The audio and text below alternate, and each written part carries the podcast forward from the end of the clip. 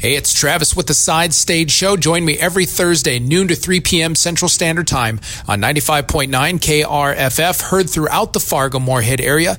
You can also tune in online from anywhere at radiofreefargo.org for tunes, guests, interviews, even local community happenings. You can also check out the replay of our interviews on Spotify, iHeartMedia, iTunes, Buzzsprout, and more. Check out the Side Stage Show with Travis. Tune in, turn up, and jam out. I think we can all agree that uh, this year, besides, well, leaning and relying on music, we also need the laughs, you guys. We need to keep on having some fun. With us here, she's a St. Paul, Minnesota comedian. She's also a 2018 19 co producer of the People of Comedy Showcase.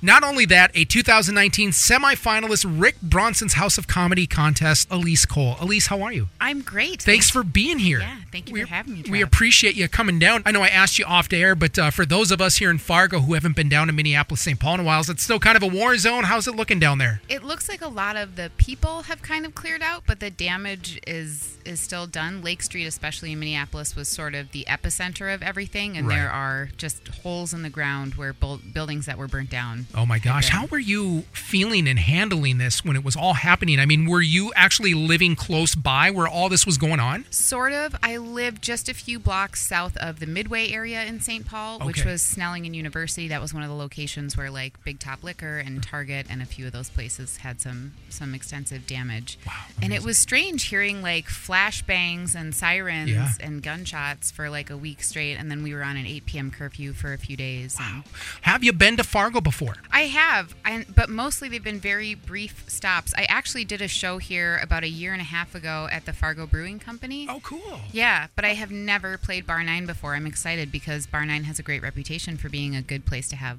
a comedy show. It really does. Good folks over there at Bar 9. You know, if we aren't already a society who's who gets a little offended by everything, now it seems like this year it's a little worse. So how do you prepare your material going, I don't know if I can say that without people getting a little bent out of shape. It's funny. I think you never know which groups are going to get bent out of shape Right. by what. So I kind of just have to be able to roll with the punches. And I don't, I never set out to do anything really political or divisive. I mostly talk about my life, and most of my life is being at home with my four year old, my now four year old. So Right. So what did you do with your time during the pandemic? I didn't, you know, I didn't think I was going to have an opportunity to write any material, but I think when you talk about your life, it kind of writes itself. Uh, right. Like I was stuck at home with a toddler for four months. There's There were, material. yeah, there were some gems that came out of that because they're so curious and they're so inquisitive. And I actually was, um, I'm in grad school and I'm finishing up my last four credits. Oh, wow. So I was like working on a thesis while being a part-time stay-at-home mom, while Right. well, full-time stay-at-home mom while he didn't have daycare Right. and then also thinking, how am I going to get back into comedy? So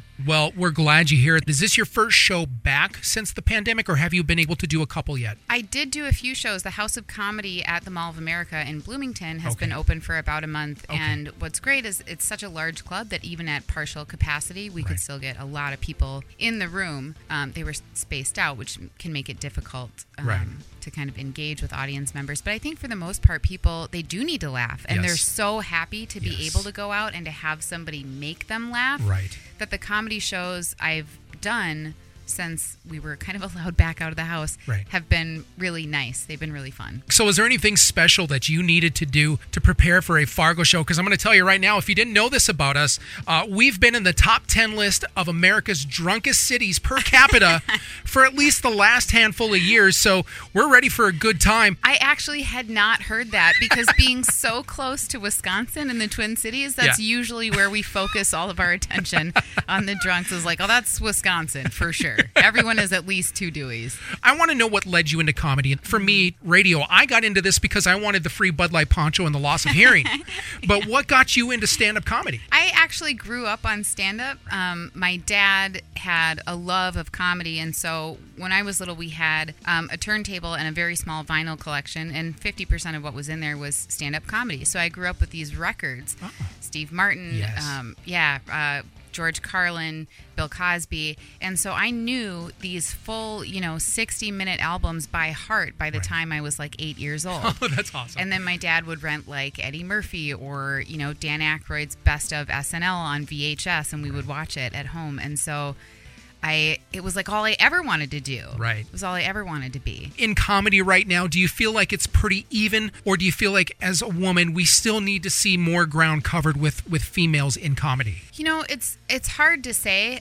What's interesting to me is the newer comics. So I would say people who have been doing this for two years or less. There's Right. a very even representation of young women versus young men. Okay. But the longer that comics have been doing this and the more seasoned they are, like for lack of a better term, for tiers of comedy, the higher up you go, the, it seems like the less women there are. Right. And it could just be because there haven't been as many. I mean, I don't know. I'm still kind of new. Right. But it gives me a lot of hope to see at every open mic, like just as many 22 year old women coming in as there are 22 year old men. I love it. So that actually brings up a good point. What would you say to those who are thinking about getting into comedy based on what you've already learned in your experience? Well, what's so funny is when it works, I'm not doing it to make them laugh. It's like I have to talk about this stuff because I just need to get it off my chest. If you laugh, great, but I'm here for me. Right. And that sort of, I think, frees people to react or respond when it's authentic to them. Right. But everybody has seen a comic that like does a terrible punchline and then waits for the laughter or the applause, and it's so uncomfortable. Right.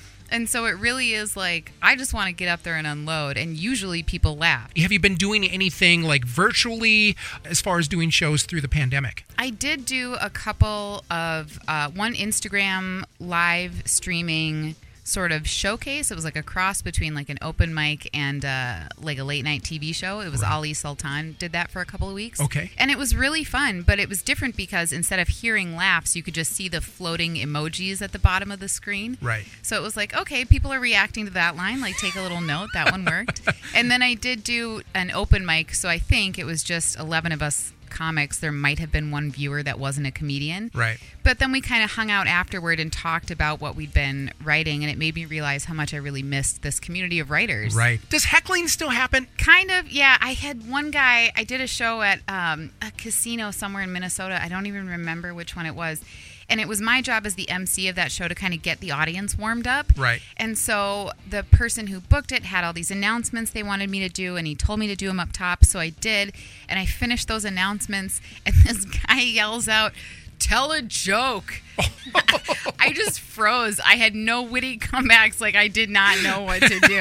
I just went okay, and then I told my first joke, and it fell kind of flat, and I had I was sweating. You also said before we went on air that you got some recent good news. What was that? Yes. So Growler Magazine is a publication from Minneapolis, and they put out a review every year of the top five comics to watch, and I was on Growler's list of the top five comics to watch in 2020. Hey, congratulations. Thank you. Anything that we can follow you on social media, lend our support, and follow you there. Yes, um, all of my social media handles are Elise Cole Comedy. Um, I use mostly Facebook and Instagram. I do have a Facebook business page, and I try to keep. Um, I also have a website, EliseColeComedy.com, which I'll try and update with um, shows and ticket links. And I'll be back at the House of Comedy in Bloomington at the Mall of America, um, August 12th through the 16th. Fantastic. Well, I want to be the first one to say thank you for providing the laughs because, like I said, during this whole pandemic, it has been quite the year and we're not done yet. The election still hasn't happened. Right. So, until that does, we still have a long time to go. So, Yeah. we need music, we need laughs. Thank I you for what you do.